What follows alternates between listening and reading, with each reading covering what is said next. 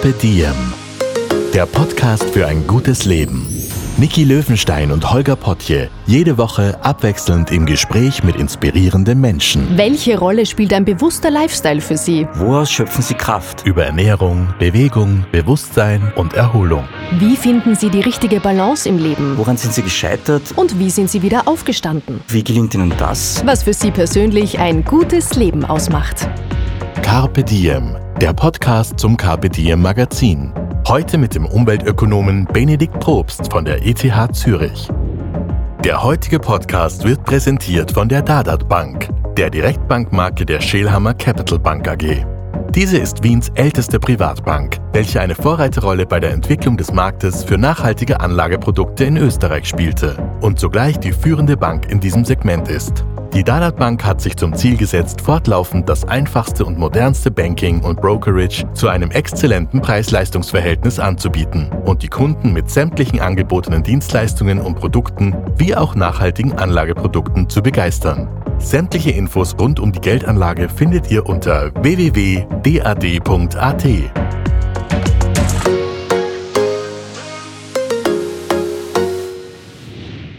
Hallo und herzlich willkommen beim Podcast von Kapitieren. Heute äh, begeben wir uns auf eine Reise durch den grünen Finanzdschungel. Wir sind aus diesem Grund auch in Zürich. Das macht jetzt doppelt Sinn.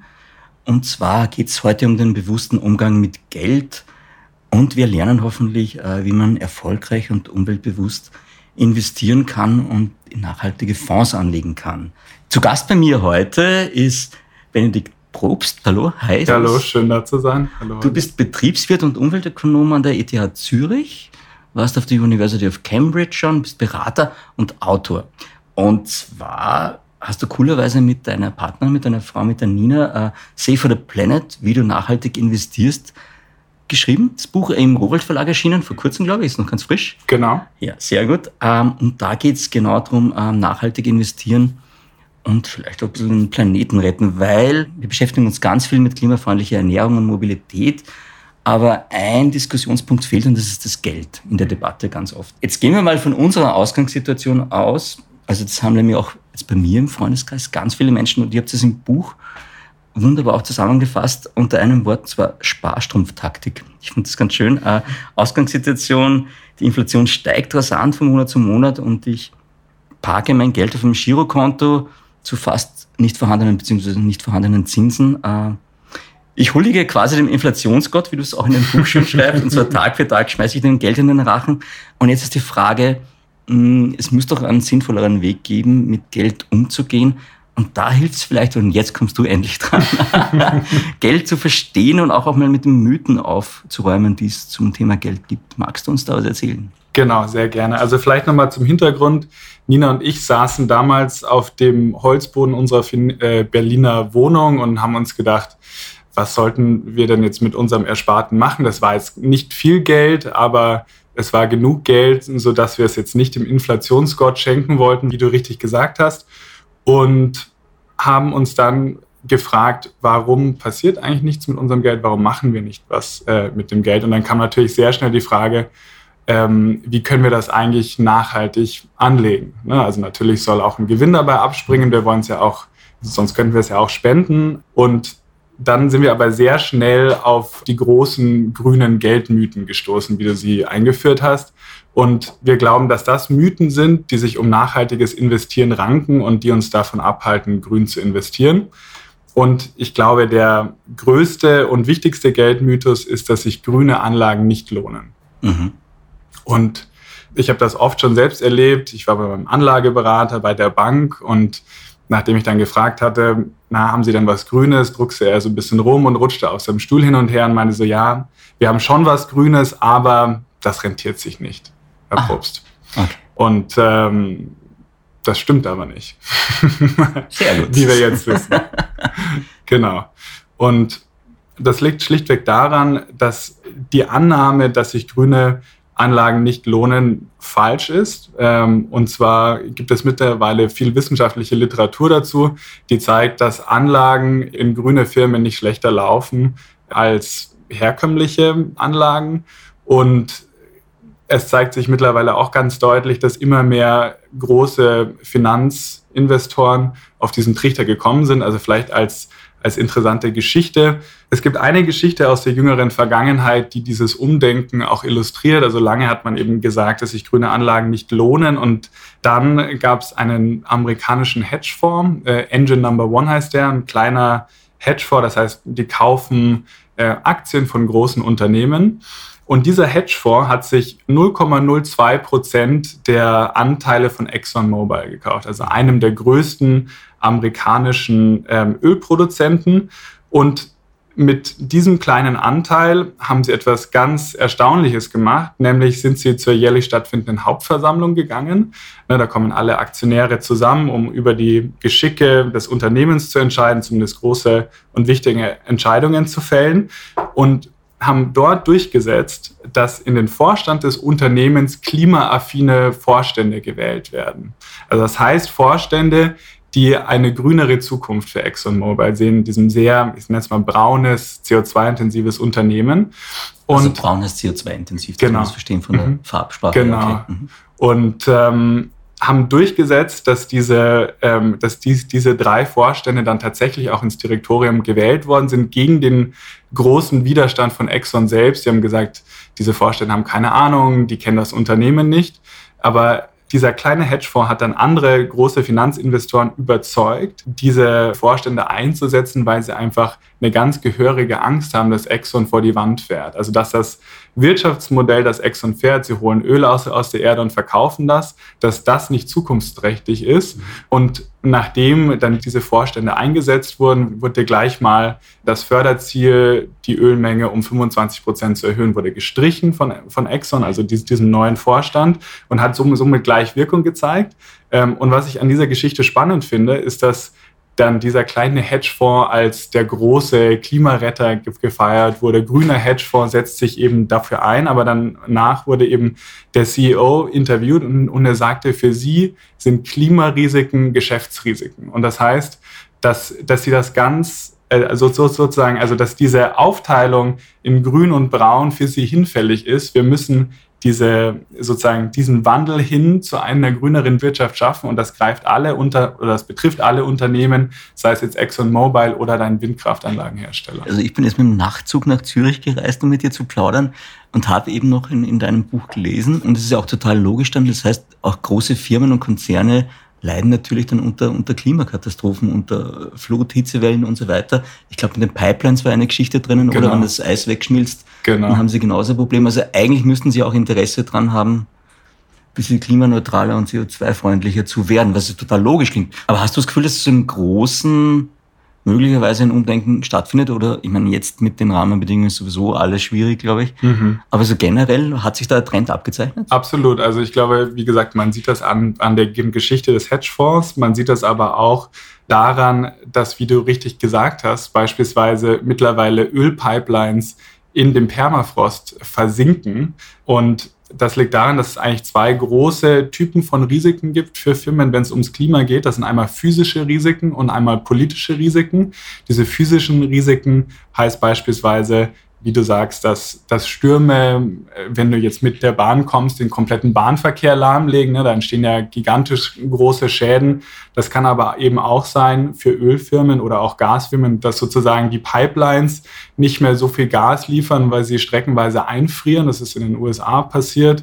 Also das heißt, es betrifft auch die Verursacher der Klimakrise selbst und viele Investoren haben mittlerweile äh, gecheckt, dass diese Risiken ganz ähm, massiv sind und dann kommen natürlich noch politische Risiken dazu. Das heißt einfach, dass von heute auf morgen sich die Politik verändern kann. Man hat das in Deutschland gesehen. Es gab ein Urteil des Bundesverfassungsgerichts 2021. Da wurde gesagt, die deutsche Bundesregierung muss mehr machen fürs Klima. Und das hat dazu geführt, dass man sich mit Zielen übertroffen hat. Deutschland muss bis 2045 klimaneutral werden, Bayern bis 2040. Markus Söder stürmt natürlich wieder voran. Und das heißt, in kürzester Zeit können sich diese Risiken eben zu einem Geschäftsrisiko für Firmen auswirken. Und das heißt, da muss man ganz genau hingucken, egal ob das jetzt typische grüne Firmen sind oder eben auch braune Firmen wie ExxonMobil. Wir wollen in, in dem Podcast lernen, wie man sein Geld nachhaltig und umweltbewusst anlegen kann, hoffentlich auch ein bisschen Gewinn damit macht, aber auf jeden Fall auch die Umwelt unterstützt und es nicht sinnlos auf der Bank liegen bleibt. Ich habe jetzt in eurem Buch geschmökert, haben wir dann gedacht, ich verstehe jetzt ein bisschen, wo Geld herkommt, weil du das auch mhm. ganz am Anfang, glaube ich, gleich erklärst. Äh, mein Geld liegt nur auf der Bank, also passiert auch nichts damit, ist so der Mythos. Mhm. Und du hast dann erklärt, wie Geld geschaffen wird eigentlich und, und von Banken verliehen wird, weil die haben eine andere Funktion, als sie sie geschichtlich hatten, wenn ich genau. das verstanden habe. Das ist richtig. Magst du das für uns zusammenfassen? Gerne. Also es ist so, Banken waren historisch gesehen wie so Geldspeicher. Bei, bei Donald Duck kennt man das ja, ne? der äh, in seinem großen Geldspeicher äh, schwimmt in, und sich in dies, diesem Geld suhlt. Und früher war das eben so, dass Menschen ihr Geld zur Bank gebracht haben und dieses Geld weiterverliehen wurde, weil die Bank wusste, nicht alle Menschen heben das Geld gleichzeitig ab und man erinnert sich vielleicht noch an, an so die großen Bankenstürme früher. Da wollten alle ihr Geld von der Bank abheben, aber die, Gang, die Bank hatte schlichtweg dann kein Geld mehr oder nicht mehr genügend, weil sie eben das Geld an andere Menschen verliehen hatte. So.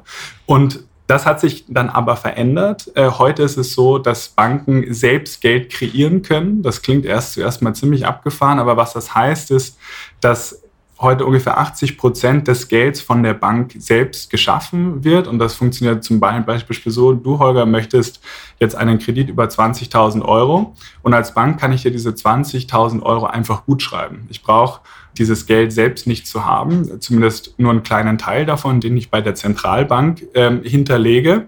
Aber diese 20.000 Euro, die kann ich dir einfach gut schreiben und du kannst dieses Geld dann ausgeben und hoffentlich mir irgendwann zurückzahlen. Also wenn ich es richtig verstehe, die Zentralbank, die Deutsche Zentralbank ist so die Mutter für Deutschland, für die Banken, die mhm. auch die Aufsichtsbehörde quasi ist in Österreich, die österreichische Nationalbank. Okay, so funktioniert das. Und ich muss ein Zehntel davon hinterlegen? Also du musst gar nichts hinterlegen. Also die. Genau, die Bank muss ein Prozent hinterlegen. Okay. Also das ist ein, ein, kleiner Betrag. Und den Rest, den kann sie dir einfach gut schreiben. Und das heißt, die Bank selbst ist eigentlich die Erschafferin des Gelds. Und das führt dazu, dass es relativ schwierig ist, sage ich mal, Banken den Geldhahn abzudrehen, wenn man das wollte. Es gibt ja Menschen, die sagen, man darf jetzt sein Geld nicht mehr zu Bank XY tragen, weil diese Bank dann das Geld in Kohlekraftwerke steckt. Ich glaube, das stimmt in den wenigsten Fällen. Einfach dadurch, dass die Bank relativ frei Geld erschaffen kann. Und solange eine Bank profitable Investitionsmöglichkeiten sieht, wird sie diesen auch nachgehen, egal ob du dein Geld dorthin trägst oder nicht. Aber was ganz wichtig ist, dort, wo wir unser Geld hintragen, senden wir natürlich ein Signal oder wir senden ein Signal an, an die Bank, dass wir mit ihrer Investitionsstrategie d'accord sind.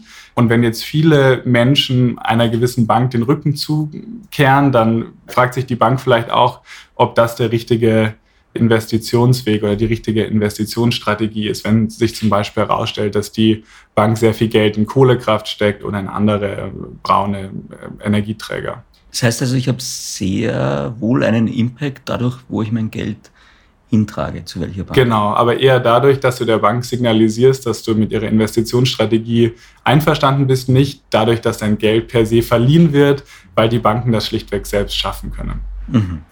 Es gibt ja auch grüne Banken. Magst du mhm. uns das mal definieren und wie die sich zusammensetzen? Genau, also grüne Banken sind historisch so entstanden, dass sie in, ich nenne sie mal, grüne Projekte investiert haben. Also zum Beispiel die GLS Bank, das ist eine deutsche Bank, die hat sehr früh in Windkraft investiert, in der das damals, als es noch ein totales Nischenthema war. Generell ist die Aufteilung in grün und nicht grün etwas schwammig, aber ich glaube, man kann es dadurch ganz gut definieren, indem man sich zum einen überlegt, macht die Bank transparent, in was sie investiert und wie grün diese Anlagen sind, also wie CO2-intensiv. Und zum Zweiten hat die Bank eine langfristige Strategie, tatsächlich auf Netto Null zu kommen, also keine Emissionen durch ihre Investitionen mehr zu verursachen. Und da gibt es sehr große Unterschiede in der deutschen Bankenlandschaft. Es gibt da eine sehr gute Ressource, die ein Fair Finance Guide, der sich die Banken regelmäßig anschaut. Und da sieht man, dass besonders zum Beispiel die GLS Bank sehr gut abschneidet, aber es gibt auch mittlerweile Startups, die in diesen Bereich gehen. Das zum Beispiel die Tomorrow Bank zu erwähnen, kommt aus Hamburg und ist auch in diesem sozusagen grüneren Bereich sehr aktiv. Mhm. Heißt das, ich könnte da jetzt für unsere österreichischen Hörerinnen und Hörer auch äh, Infos dazu finden? Meines Wissens ist dieser Fair Finance Guide jetzt erstmal für deutsche Banken, aber hoffentlich perspektivisch dann auch für, für österreichische und Schweizer Banken. Banken. Genau. Wir sitzen in der Schweiz, also auch für Schweizer Banken hoffentlich. Okay, ja, spannend. Aha. Aber das heißt, es ist jetzt kein Mythos, die grünen Banken gibt es, man muss sie suchen und sie zeichnen sich auch durch Transparenz vor allem aus, in was investiert wird und wie. Genau, richtig. Okay, okay. Ja. Und ich habe mal gemerkt, von den äh, Banken her, das sind jetzt keine Geldspeicher mehr, sondern sie investieren anders und du kannst aber der Bank ein Zeichen geben, indem du bei ihr das Geld tagst oder anders zumindest, ob du es von deiner Perspektive her okay findest. Ob das Bank jetzt ja wehtut oder nicht, ist wieder eine andere Sache. Genau. Aber wenn es in Massen passiert, dann ist es natürlich Zeichen. Genau, dann ist es ein wichtiges Signal. Und mhm. ich glaube, wir haben als, als Einzelpersonen sehr wohl einen Einfluss, aber der ist vielleicht anders gelagert, als man klassischerweise denken würde. Also eben, man dreht der Bank nicht den Geldhand zu, aber man signalisiert ihr, ob man einverstanden ist mit ihrer Investitionsstrategie. Okay. Ein weiterer Mythos, den du äh, bei dir im Buch behandelst, ist, dass äh, nachhaltig heißt gleich unrentabel. Das heißt, wenn man jetzt nachhaltig irgendwie etwas machen will, wird sie es nicht rechnen. Und du meinst, dem ist nicht so. Genau, also das stützt, also diese Aussage stützt sich auf die wissenschaftliche Literatur. Es gab jetzt vor kurzem einen Übersichtsartikel mit 2200 Studien. Das ist wirklich eine sehr große Anzahl. Und da hat man gezeigt, dass es keinen Zusammenhang gibt zwischen sozusagen nachhaltige Investition und schlechterem Abschneiden oder anders gesagt, es gibt keine Evidenz dafür, dass konventionellere Anlagen besser abschneiden als grüne Anlagen. Also ich glaube, es ist die falsche Frage, ob sich grüne Anlagen rentieren oder nicht. Man sollte sich viel eher fragen, welche Firmen und Industrien haben besonders große Chancen, von der Energiewende zu profitieren. Und da gibt es natürlich eine ganze Menge. Ja, das ist einerseits sind das natürlich die großen Windkrafthersteller, Solarhersteller, aber auch in anderen Bereichen, sei es jetzt Wasserstoff für die Industrie, da gibt es große Möglichkeiten und da sieht man auch, dass viele Investoren in diese Bereiche vordringen und gleichzeitig gibt es natürlich viele Firmen, die großen Klimarisiken ausgesetzt sind. Wir hatten das vorhin mal kurz angesprochen. Also beispielsweise Exxon, ein Ölunternehmen, aber auch andere Unternehmen, die sehr CO2-intensiv wirtschaften, die haben natürlich ein, ein höheres Risiko, dass sie entweder politischen Risiken oder anderen physischen Klimarisiken ausgesetzt sind. Und das heißt, wenn sich von heute auf morgen die Politik verändert, dann ist vielleicht ein Geschäftsfeld nicht mehr da, das es gestern noch gab. Wie sieht es mit dem Geschäftsfeld Fleischproduktion aus? Ändert sich da jetzt auch gerade massiv was? Weil es gibt ja schon ganz viele auch Startups, die in die mhm. Richtung gehen. Also fleischloses Fleisch oder halb-halb, habe ich mhm. ja schon gesehen, ganz viel. Ja, absolut. Also wenn ich mir ansehe, wie sich meine Großeltern ernährt haben, da gab es Fleisch morgens, Mittag, abends. Äh, vielleicht gab es äh, freitags noch Fisch, aber das war es auch.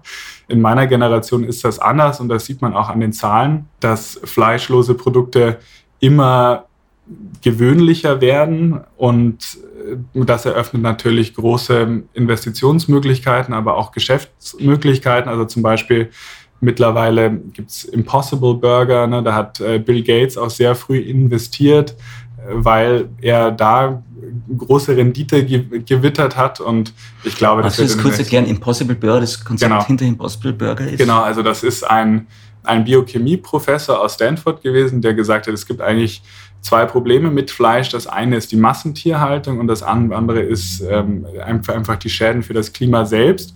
Und man könnte doch einen Burger herstellen, der genauso schmeckt wie ein Burger. Fleischliebhaber sagen jetzt vielleicht, das stimmt gar nicht, aber zumindest erstaunlich ähnlich. Und der, der gleichzeitig aber noch gesund ist, also dem dann noch gewisse andere Stoffe zugefügt sind. Ich bin kein Ernährungswissenschaftler, aber das ist mein Verständnis. Und das kann man eben auch ohne Tierleid und Klimaschäden sehr gut herstellen. Also über 90 Prozent der CO2-Emissionen werden eingespart, auch ein viel geringerer Wasserabdruck. Und das ist das, das Grundprinzip von Impossible Burger, weil mittlerweile gibt es eine Reihe von anderen Unternehmen auch, die in diesen, äh, die in diesen Space reingegangen sind. Genau, in Österreich fällt man seinen Rebel Meat machen, glaube ich, 50-50, echtes Fleisch und Kunstfleisch. Ähm, es war, glaube ich, auch mal Thema, dass man das praktisch Fleisch in den Labors herstellen kann. Ich glaube, mhm. da wurde auch dran geforscht. Genau. Äh, ja. Also das ist äh, relativ, ist noch sehr teuer, aber ich weiß jetzt nicht, also der, der letzte Burger, von dem ich gehört habe, hat mehrere tausend Dollar gekostet. ich glaube, das ist noch, das ist noch äh, sehr, sehr teuer im Moment, aber ist vermutlich auch ein Ansatz, langfristig die Massentierhaltung stark zu reduzieren und hoffentlich irgendwann abzuschaffen. Gibt es irgendwie äh, so, so eine Zahl, wo man das einordnen kann, wie viel da jetzt wirklich die fleischliche Ernährung ausmacht bei unserem Klimaproblem? Von den unter Anführungszeichen CO2-Bösewichten ja. gibt es Zahlen? Also da gibt es auf jeden Fall Zahlen. Ich würde schätzen, dass es ungefähr ein Viertel der globalen CO2-Emissionen bis zu einem Drittel sind. Kommt darauf an, ob man auch ähm, so Sekundärschäden mit einberechnet, wie beispielsweise Entwaldung, die durch Landwirtschaft entsteht. Aber die Landwirtschaft selbst ist ein, ist ein großes Problem in der Klimakrise, das ist mhm. keine Frage. Okay. Man kann den, dem Labeling, und jetzt speziell aus dem grünen Labeling, nicht trauen, weil es gibt ganz viel Greenwashing.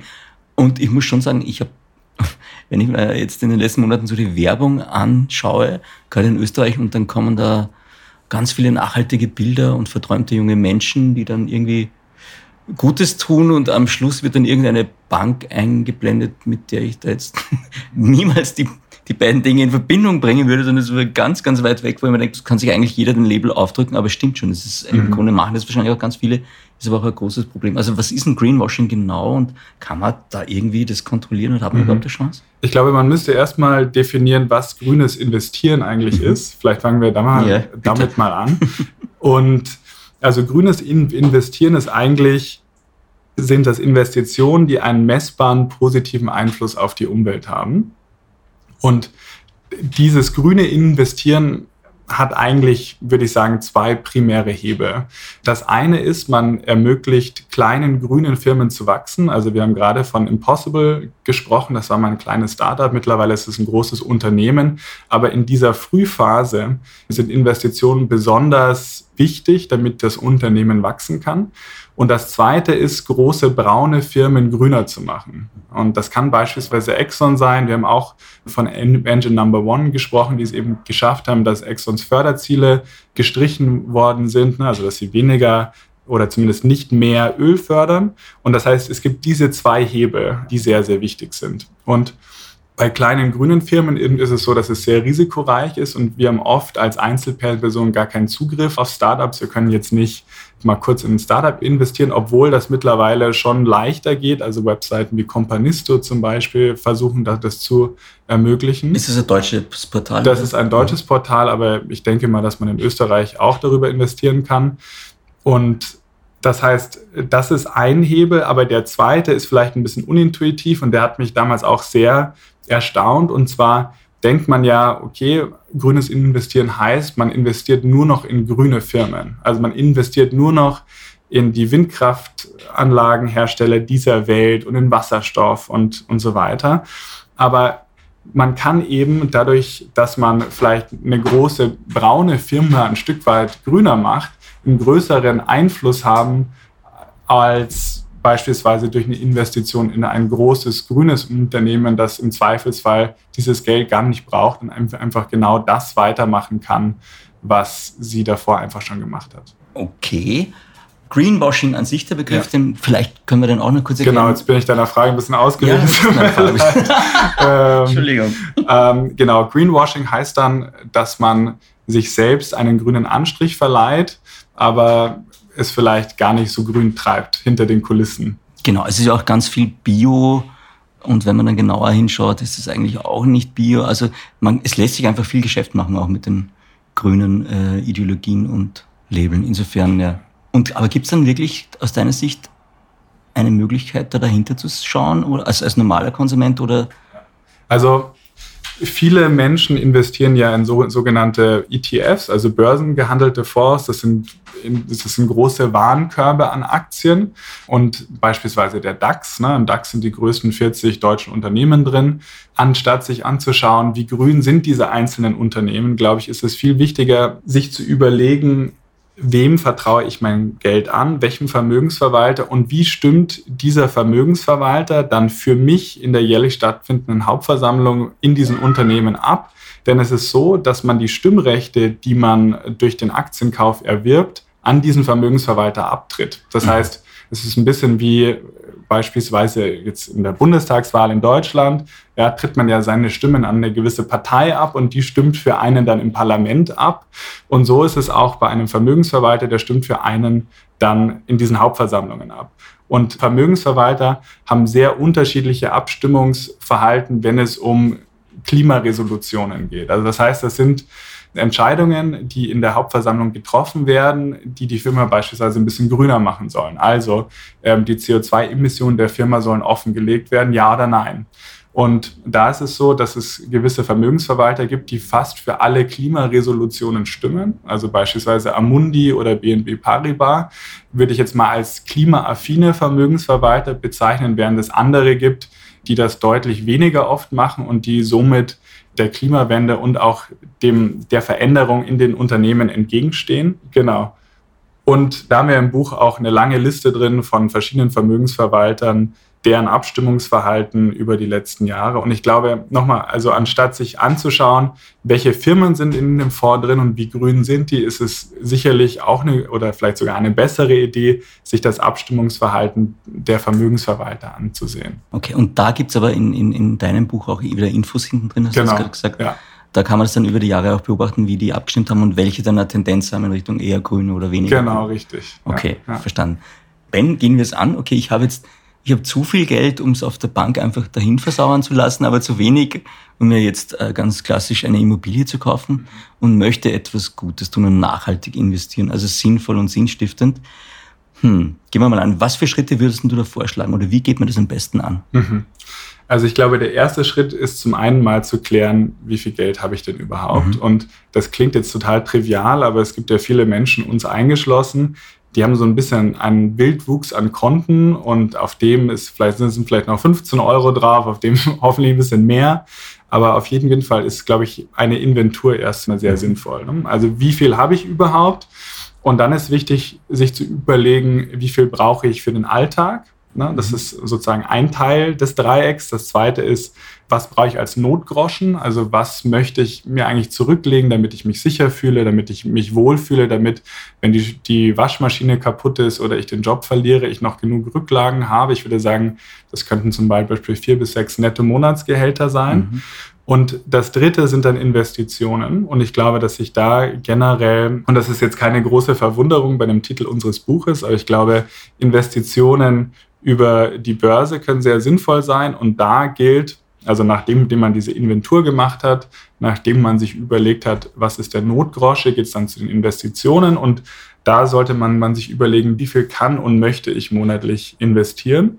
Und ich glaube, da eignen sich besonders diese börsengehandelten Fonds, über die wir gesprochen haben. Das sind dann ETFs, richtig? Genau, ETFs. Und diese ETFs haben eigentlich drei primäre Vorteile. Das eine ist eine sehr breite Streuung. Das heißt, man hat sehr viele unterschiedliche Firmen in dem Portfolio. Und das heißt, wenn es der einen Firma mal besser geht, geht es vielleicht der anderen schlechter und das gleicht sich aus. Das zweite ist, dass sie sehr billig sind, also zumindest die, die sogenannten Indexfonds, die einen Index abbilden, also zum Beispiel einen großen Warenkorb von Firmen, beispielsweise der DAX mhm. in Deutschland oder der SP 500 in den USA. Und das Dritte ist, dass man sie jederzeit handeln kann. Das heißt, wenn ich an mein Geld möchte, dann kann ich das heute noch über die Börse verkaufen. Und das hat natürlich Vorteile, da, dadurch, dass ich jederzeit an, an mein Geld rankomme. Natürlich sind Aktieninvestitionen Fluktuationen unterworfen, das ist ganz klar. Man merkt das jetzt beispielsweise in der Ukraine-Krise sind die Aktienmärkte gesunken, aber auch während Corona natürlich. Aber in der Tendenz, wenn man lang genug anlegt, zumindest war das so in der, der Vergangenheit, und ich bin natürlich kein Anlageberater, aber so war das in der Vergangenheit, ist es so, dass man beispielsweise bei einem Investment in den MSCI World, das ist einer, einer der breitesten Indizes, immer einen Gewinn gemacht hat, wenn man mindestens 14 Jahre angelegt hat in den letzten 70 Jahren. Das ist natürlich eine sozusagen eine sehr lange Anlagedauer, aber ich glaube, wenn man lange anlegt, breit anlegt, dann kann man eigentlich wenig falsch machen. Natürlich. Okay, das heißt, minimales Risiko, weil breit angelegt auf lange Zeit. Mhm. Man hat Zeit, dass sich das entwickelt und dann wirst du hoffentlich kein Geld verlieren, sondern wirst eher was gewinnen. Genau. Und idealerweise legt man das Geld über einen Vermögensverwalter an, der sich dann gleichzeitig für grüne Veränderungen bei den Firmen im Portfolio einsetzt und Okay, Ben, aber jetzt ist die, ist die Gretchenfrage, wie finde ich den? Oder gibt es da so viele davon? Genau, also es gibt Vermögensverwalter.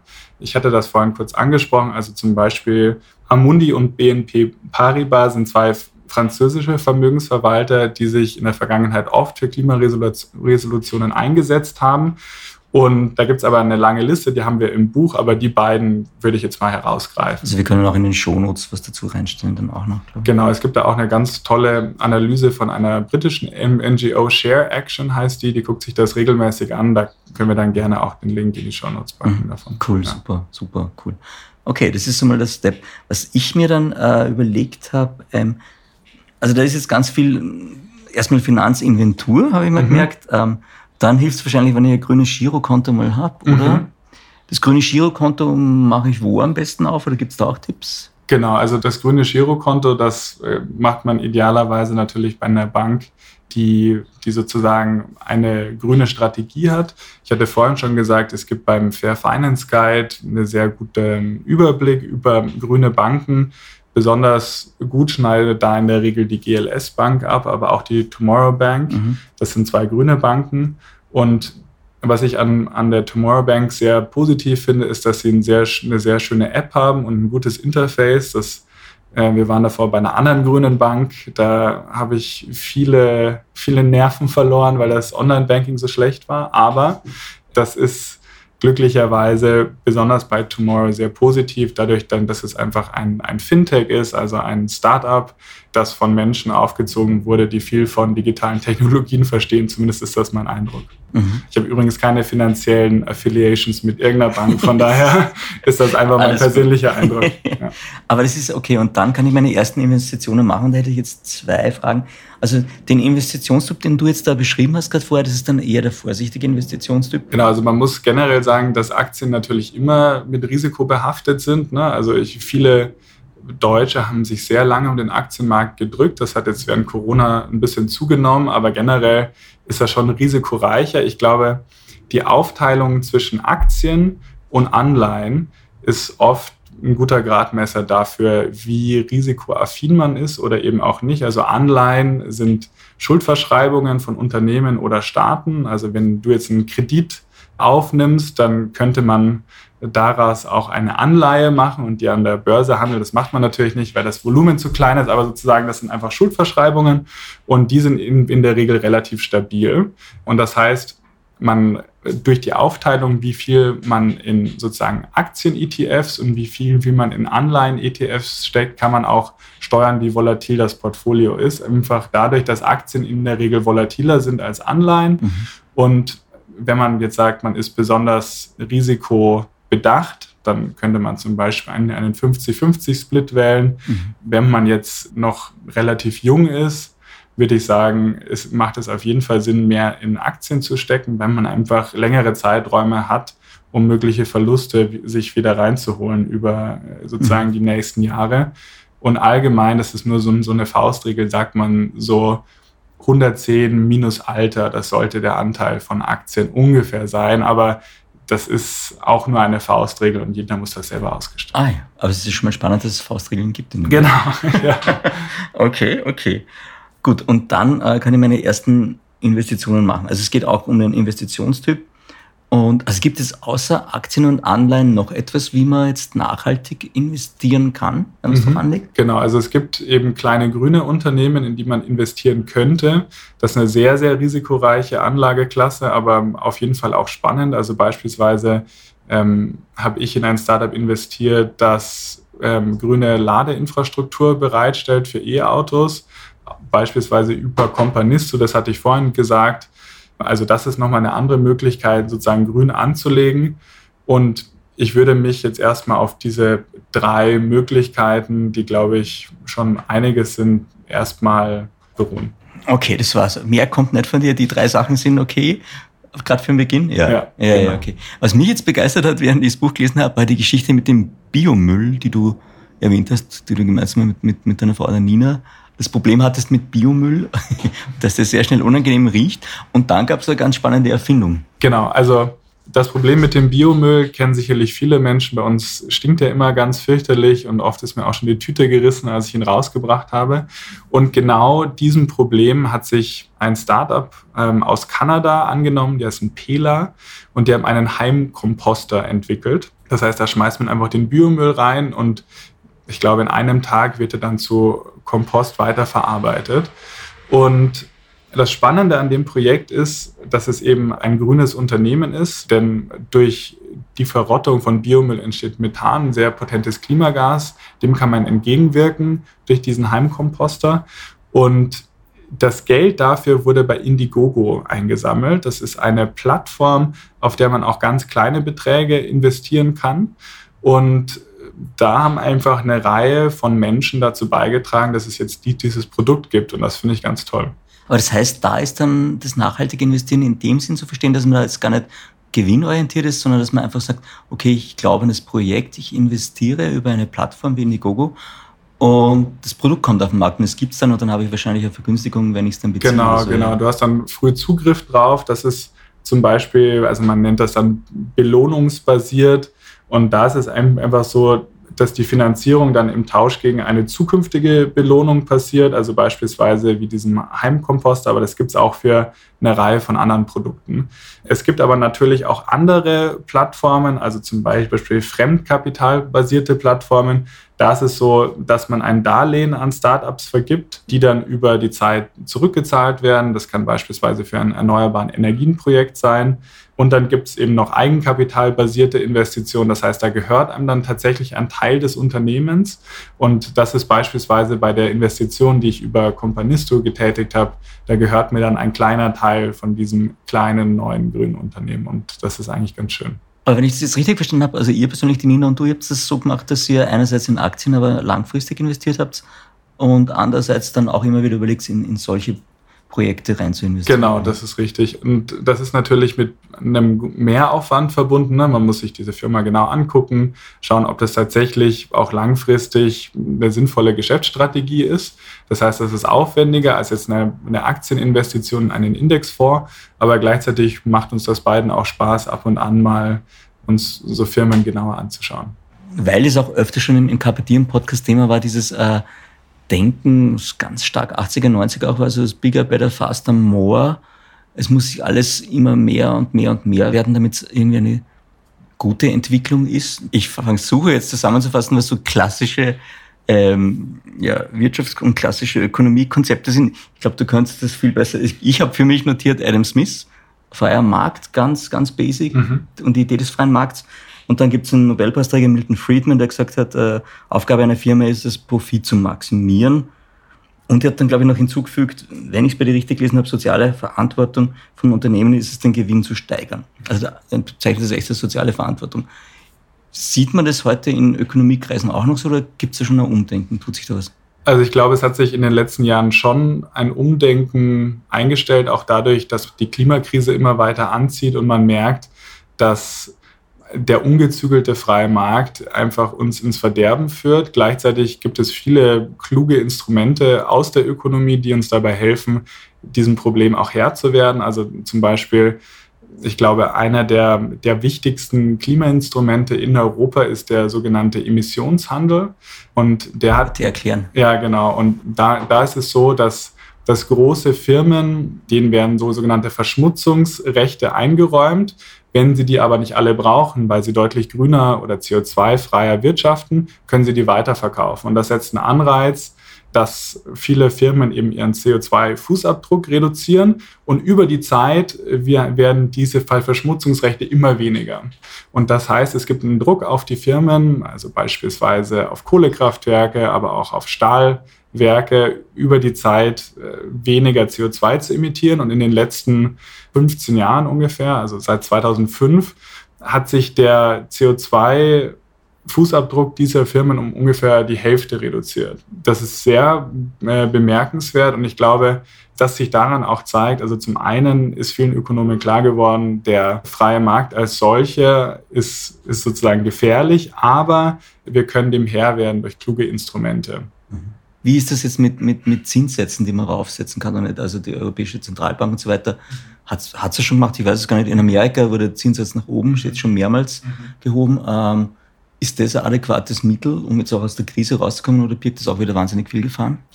Also warum das gemacht wird, ist ja, um die Inflation zu reduzieren, weil natürlich ist das für uns alle blöd, wenn jeden Monat wir de facto weniger Geld auf dem Konto haben oder zumindest das Geld weniger wert ist.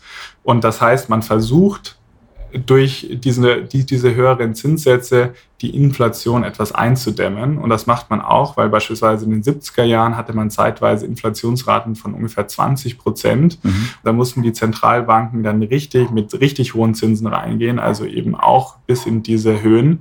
Und das hat einfach zu einer sehr starken Rezession geführt. Und das versucht man dieses Mal eben ein bisschen vorbeugender ein bisschen sanfter zu machen, damit die Inflationsraten eben nicht total abheben und gleichzeitig aber die Volkswirtschaft auch nicht dabei jetzt den Bach runtergeht. Und deiner Meinung nach ein guter Ansatz, wird das funktionieren oder ist es ein gefährliches Spiel? Es ist sehr schwierig natürlich, weil ein großer Anteil an, an den Preissteigerungen einfach durch die höheren Energiepreise gerade ausgelöst wird, durch die Ukraine-Krise. Das kann man dadurch natürlich, ähm, sage ich mal, nicht richtig steuern.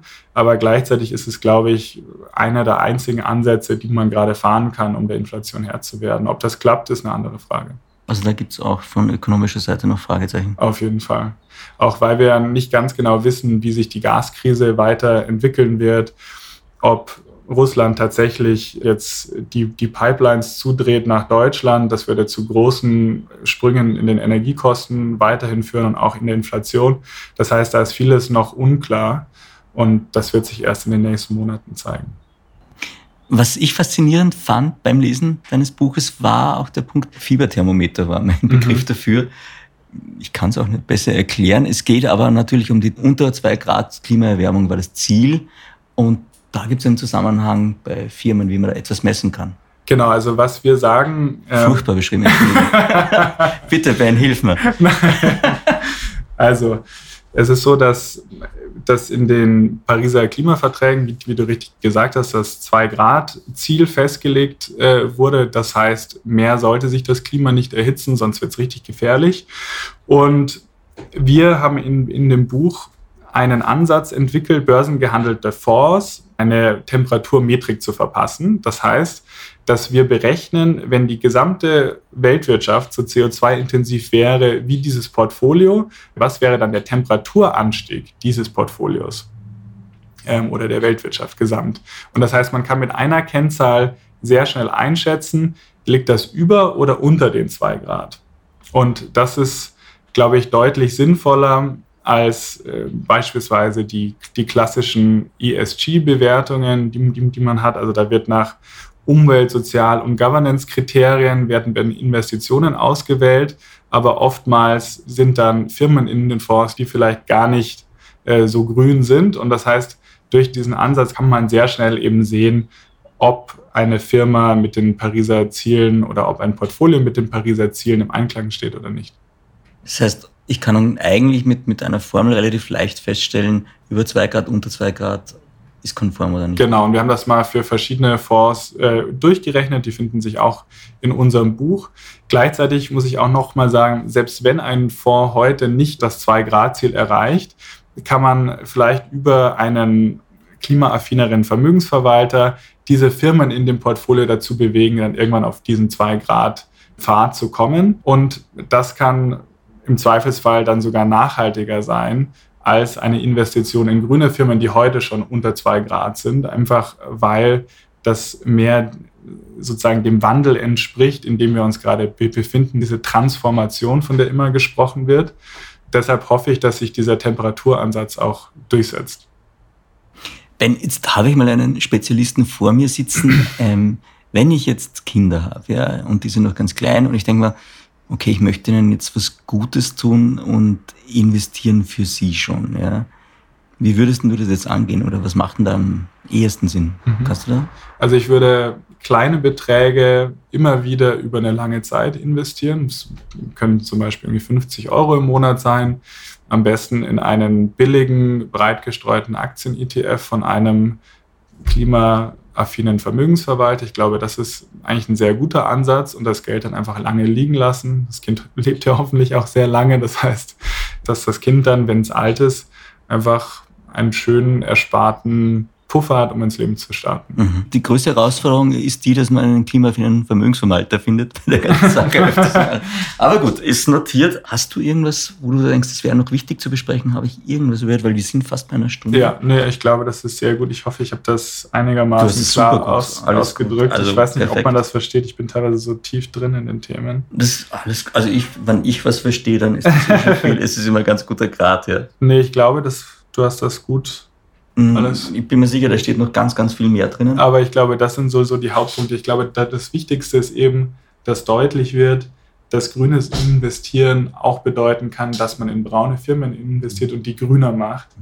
Das ist eben ganz wichtig. Das Zweite ist, es gibt mittlerweile halt so viele so ESG-Fonds, heißt, ja. die sind sehr teuer. Ja. Da werden dann gewisse Firmen ausgewählt, die gewissen Kriterien entsprechen. Oft ist das aber so, dass die halt sehr teuer sind und gleichzeitig, glaube ich, besonders wenn sie keinen glaubhaften Druck auf die Unternehmen ausüben, eigentlich Bullshit sind. Ben, wir haben fast äh, schon wieder die Stunde erreicht. Jetzt hätte ich ganz gern, dass wir nochmal, ich bin jetzt wirklich kein ähm, Finanzexperte, deswegen bin ich auch so froh, dass ich dich heute da habe. Magst du uns nochmal zusammenfassen, was ganz essentiell ist bei der ganzen Debatte, auch um nachhaltig finanzieren zu können und wie ich die Sachen angehe, genau, und auf was man achten sollte und was dir wichtig ist dabei? Mhm. Also vielleicht nochmal, um die, die Kernthesen zusammenzufassen. Also das erste, über das wir auch gesprochen hatten, war, dass, dass Banken dein Geld nicht unbedingt brauchen, aber sie wollen es natürlich trotzdem. Und wechselt man jetzt zu einer nachhaltigen Bank, dann signalisiert man dieser Bank, dass einem das Thema Nachhaltigkeit wichtig ist und sendet einen Veränderungsimpuls. Ich glaube, das ist das Erste. Das Zweite, und dieser Punkt ist mir ganz wichtig, ist, dass braune Firmen nachhaltiger zu machen oftmals sinnvoller sein kann, als lediglich in grüne Firmen zu investieren da eben das Verbesserungspotenzial von großen grünen Firmen begrenzt ist, während bei großen braunen Firmen, wir haben über ExxonMobil gesprochen, das Veränderungspotenzial und das Verbesserungspotenzial noch sehr groß ist. Das heißt, wenn dir Impact wichtig ist, dann gib dein Geld einem Vermögensverwalter, der sich aktiv für Veränderungen bei diesen braunen Firmen einsetzt. Und ja, zuletzt geht es natürlich dann um die Investitionen selbst und ich glaube, da ist es sinnvoll, in breit gestreute Fonds äh, zu investieren, börsengehandelte Fonds, ETFs, die wenig kosten und die gleichzeitig von einem Vermögensverwalter gemanagt werden, der sich für Veränderung einsetzt. Ihr müsst also nur den Vermögensverwalter, den einen finden, der dann wirklich aktiv ist in dem Bereich. Ich glaube, ich bleibe dabei, für mich die größte Challenge, aber wir haben ganz viele Infos dann auch noch in den Shownotes bei uns ich habe schon mal irgendwie auch bei der Lektüre deines Buchs äh, mitnotiert, Companisto ist da aufgetaucht als, mhm. als Plattform, genau. Äh, Investitionen in grüne Startups und Projekte kann man machen. Du hast im Buch auch noch erwähnt, die grüne Wagniskapitalfirma Planet E, die ganz spannend Genau, kann, also, ja. also wir haben einen der Gründer Friedhof interviewt, der in grüne Startups investiert. Das ist seine Firma sozusagen, die grünen Firmen dabei hilft zu wachsen. Und die haben beispielsweise ganz spannende Firmen. Eins ist Wild Plastic, in, in das sie investiert haben. Was Wild Plastic macht, ist, dass sie den Plastikmüll an Stränden einsammeln und daraus neue Plastiktüten macht. Und das wirkt auf den ersten Blick nicht so nachhaltig, weil sie das oft um die ganze Welt dann verschiffen oder zurückbringen nach Europa.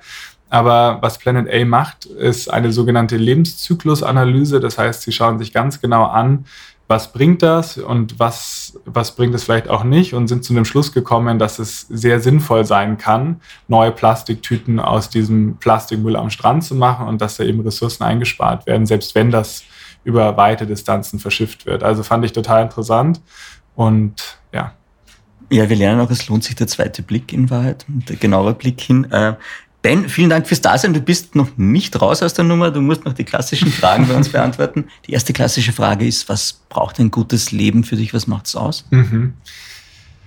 Ein gutes Leben hat für mich äh, verschiedene Komponenten. Ähm, das eine ist tatsächlich, ich nenne es mal den Körper, also Bewegung, Sport. Ähm, das zweite ist, ist der Geist, der Intellekt, irgendwie jeden Tag was Neues zu lernen. Finde ich total spannend, heute den Podcast mit dir aufzunehmen. Ist eine neue Erfahrung für mich. Also, ich habe es auch genossen, also falls du es genossen hast. auf jeden Fall.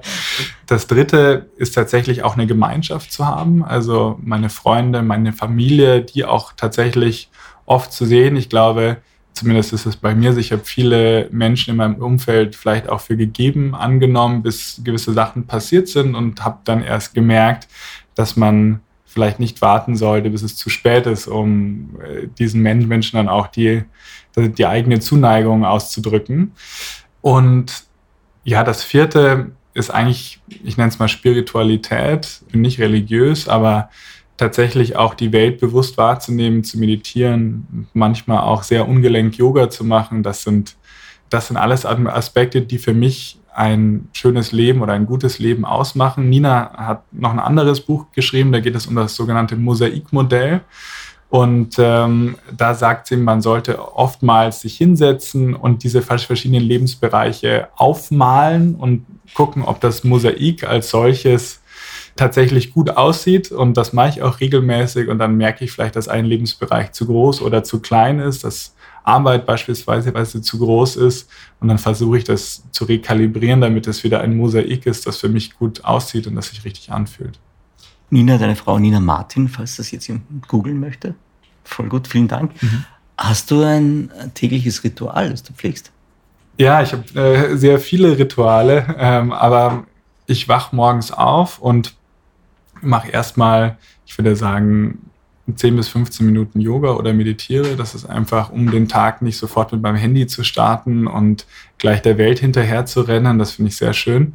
Dann mache ich etwas, ähm, das viele Menschen vielleicht komisch finden. Ich äh, dusche mich kalt ab, also zu, zugegebenermaßen erstmal warm und dann kalt. das klingt nach Wim Hof Methode. Äh, genau, also es Eisbaden. Es ist ein bisschen nach Wim Hof, mhm. genau. Und das ist, äh, ich habe, das ist eine ganz kuriose Geschichte, aber mir war wahnsinnig langweilig im Winter und es war wieder ein Corona-Winter und es war dunkel und kalt und ich ging die Limmat entlang den Fluss hier und der dampfte so, weil er so kalt war. Und dann überkam ich plötzlich das große Bedürfnis, in diesen Fluss zu steigen. Und das habe ich tatsächlich dann auch gemacht und war plötzlich so wach wie schon seit vermutlich 15 Jahren oder vielleicht auch 31 Jahren nicht mehr. Ganz Zürich deine Schreie. ja, genau. Und habe das dann tatsächlich den ganzen Winter hindurch jeden Tag gemacht und bin mittlerweile großer Fan von ja, Winterbaden, aber eben auch den kalten Duschen. Das aber von welcher Durchschnittsverweildauer sprechen wir hier? Wie lange halten wir das dann? Also am Anfang? am Anfang waren das vielleicht nur ein paar Sekunden und mhm. später dann mehrere Minuten. Man Wirklich? gewöhnt tatsächlich? sich tatsächlich dann dran.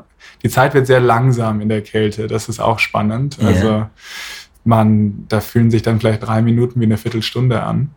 Aber ja, das ist so sozusagen das kleine Eisbad am Morgen, mhm. vertreibt Kummer und Sorgen. So fühlt mhm. sich tatsächlich oft an. Ja, und dann, wenn ich sehr diszipliniert bin, äh, führe ich auch noch ein bisschen Tagebuch. Und so starte ich in den Tag und das finde ich eigentlich ein sehr schönes Morgenritual, weil man dann sehr geerdet und in der Mitte den Tag beginnt. Und das Tagebuch führen, um Gedanken zu ordnen oder? Genau, also ich ähm, bin großer Fan ähm, stoischer Philosoph Philosophie. Mhm.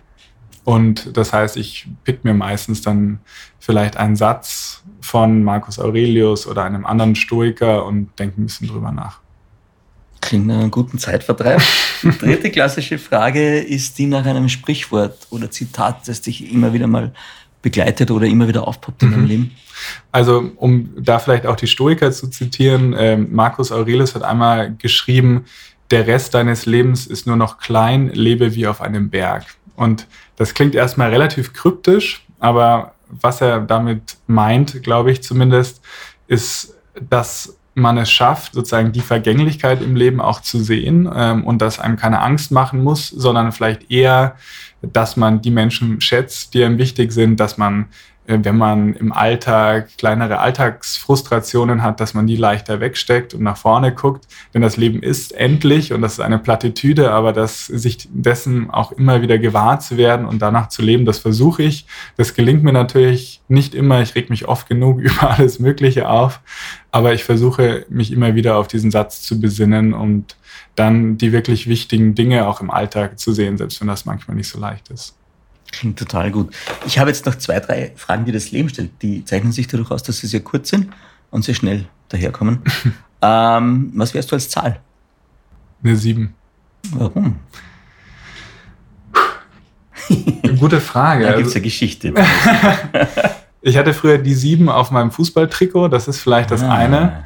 Zum anderen mag ich die sieben, weil sie einen großen Weitblick hat. Also sie ist eine Zahl, die aufrecht steht und weit in die Zukunft schaut.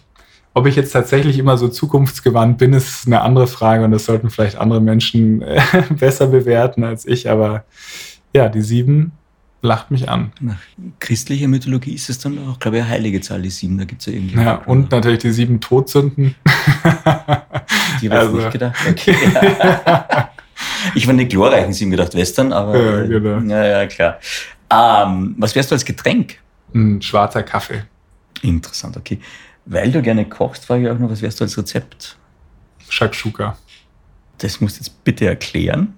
Das ist. Shakshuka ist, wenn mich nicht alles täuscht, ein äh, Gericht aus Israel beziehungsweise dem arabischen Raum und das sind Tomaten überbacken mit einem Ei und äh, Koriander. Schmeckt super lecker, kann man gut zum Frühstück essen. Habe ich oft in London gegessen Aha. und bin seitdem großer Fan. Klingt gut. Jetzt noch ganz kurz, äh, wenn du, wenn sich deine Risikobereitschaft über Nacht verzehnfachen würde, Mhm. Was würdest du dann tun? Ich würde vermutlich in den Nachtzug nach Lissabon steigen und auf den Spuren irgendwelcher Romanhelden wandern. Uiuiui, das klingt aber schwer romantisch. Okay. Was würdest du tun, wenn du nicht müsstest? Sprich, du bist finanziell raus. Also da bist safe und du könntest mit deiner Zeit anfangen, was du magst. Ich würde tatsächlich genau das weitermachen, was ich auch mache. Das ist ein gutes Das Zeichen. ist. Ich habe oft das Gefühl, ich habe eher ein Hobby, für das ich Geld bekomme, als tatsächlich einen Job. Ähm, als Wissenschaftler ist das vielleicht manchmal so. Aber ich, ich bin sehr frei in dem, was ich mache. Ich kann Bücher schreiben, ich kann äh, wissenschaftliche Studien machen, auf die ich Lust habe. Von daher, ja, ich würde genau das weitermachen, was ich auch gerade mache. Das ist vielleicht eine langweilige Antwort, aber für mich eine sehr schöne Antwort. In diesem Sinne, Ben, vielen Dank für deine Zeit und das schöne Gespräch. Danke dir. Wer jetzt noch mehr erfahren will drüber, das Buch heißt Save for the Planet, wie du nachhaltig investierst und ist im Rohwald Verlag erschienen, ist vielleicht auch ein ganz guter Geschenktipp. Danke fürs Dabeisein, Zuhören. Wir hören uns nächste Woche wieder, da ist dann die Niki dran. Ciao.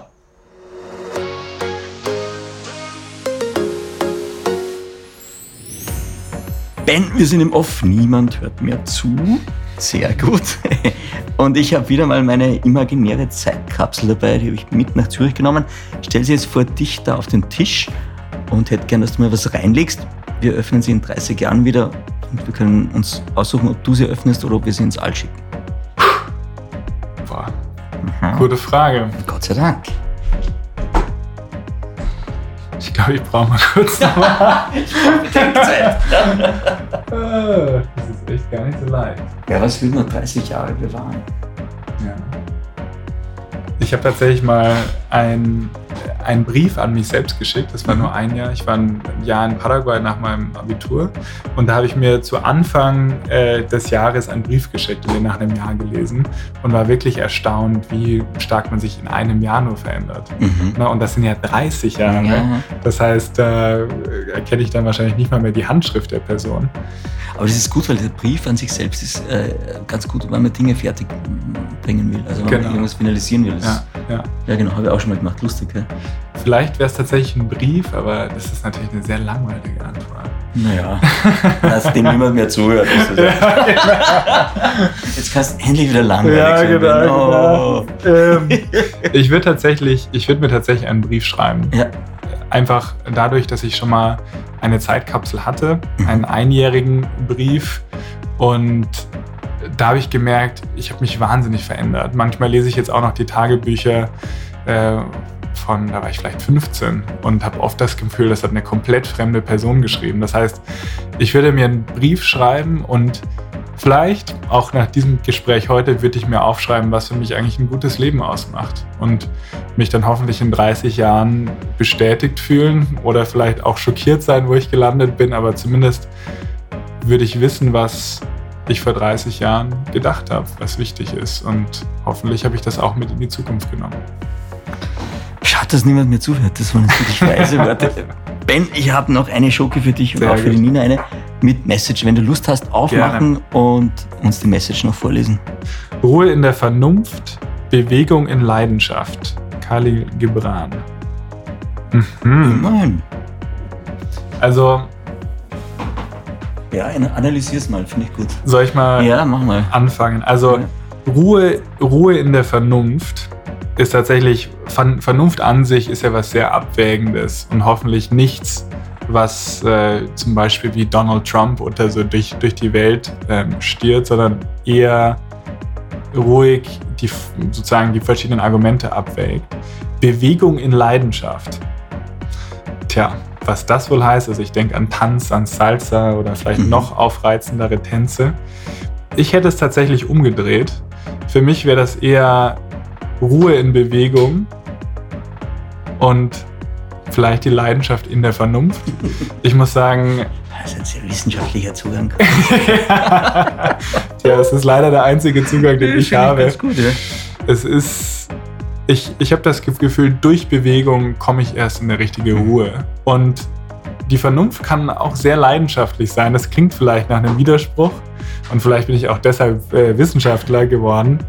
Aber ich finde, dass, dass es so viele spannende Dinge in der Welt gibt und man kann für so viel, zumindest ist das bei mir so, für so viel eine Leidenschaft entwickeln. Und ähm, das geht auch oft über Verstehen und Vernunft. Ich verstehe, was du meinst, ja. Ich hätte jetzt für mich nochmal genommen, also ähm, Ruhe in der Vernunft heißt für mich, dass du ganz viel da sitzt und mal das in Ruhe anschaust und analysierst. Und wenn du dich dann aber entscheidest, was zu tun, dann mit Leidenschaft. Das mhm. wäre es für mich so gegangen. Aber mhm, interessant. Könnte auch. Okay. Wenn ich muss meinen Zug erwischen, ja. es geht wieder los. Vielen Dank fürs Dasein. Und ich hoffe, man begegnet sich mal wieder. Danke dir, Holger. Ciao, Papa. Dieser Podcast wurde präsentiert von der Dadat Bank, der Direktmarke der Schelhammer Capital Bank AG. Neben einem umfangreichen Produktangebot für die selbstständige Vermögensanlage gibt es auch die Dadat Online-Vermögensverwaltung. Bei dieser werden alle Anlageentscheidungen von erfahrenen Anlagespezialisten auf Basis der persönlichen Risikoneigung und Anlageziele der Kunden getroffen.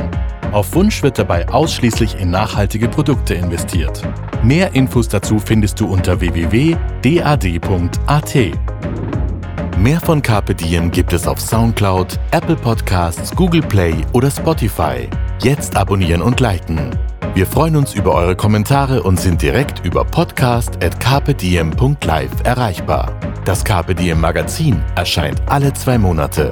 Besucht auch unsere Social Media Portale auf Facebook, Instagram und YouTube und unsere Website carpediem.live.